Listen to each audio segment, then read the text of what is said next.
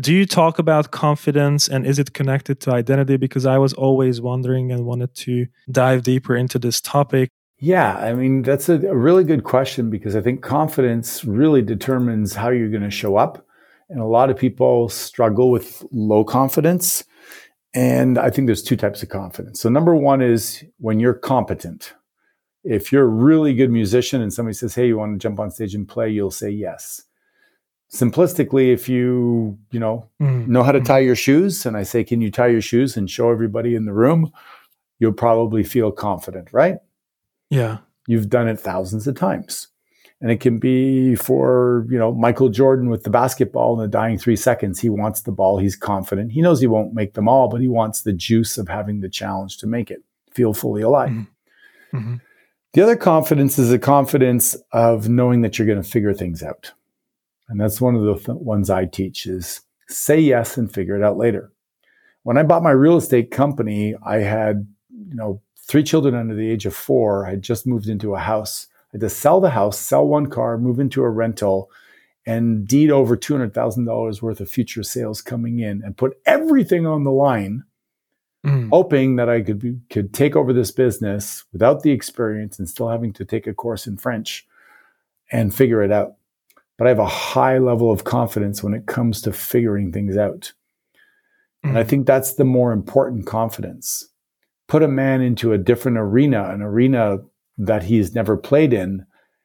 I become a very passionate student and therefore believe I can learn very quickly, at least the fundamentals, and never be the worst person in the field, on the field, in the business, or not even average, but above average in a very short period of time because of all the things that I look for, seek, my work habit, my curiosity, the questions, the accessing courage.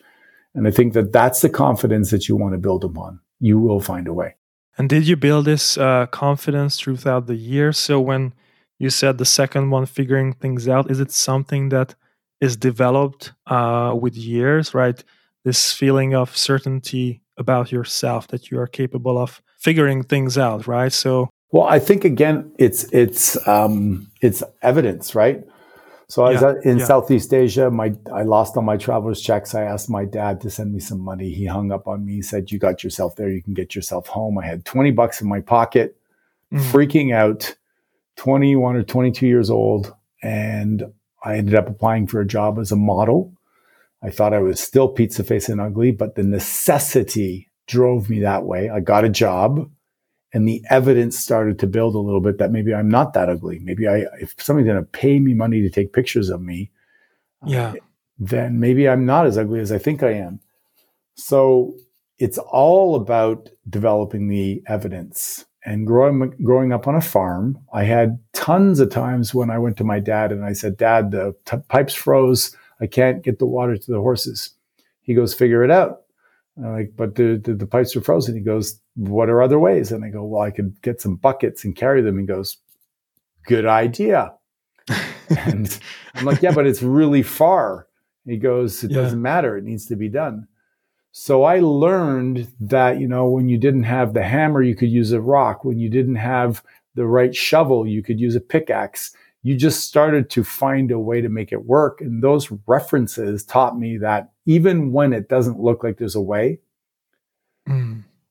you, you're locked out of your hotel room is a stupid example. And then you ask the cleaning lady and she goes, I'm sorry, I need ID. And you go, I don't have any.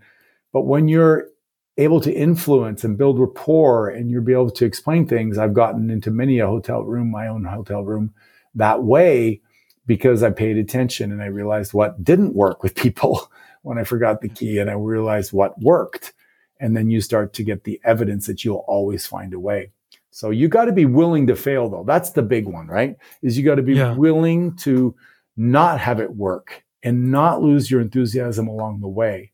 And most mm. people aren't because they remember yeah. they're shuffling the deck of negativity to the top and they go, Oh, uh, don't do that. Don't do that. You got embarrassed. You got, you got, you know, people laughed at you. People shamed you, etc. Mm.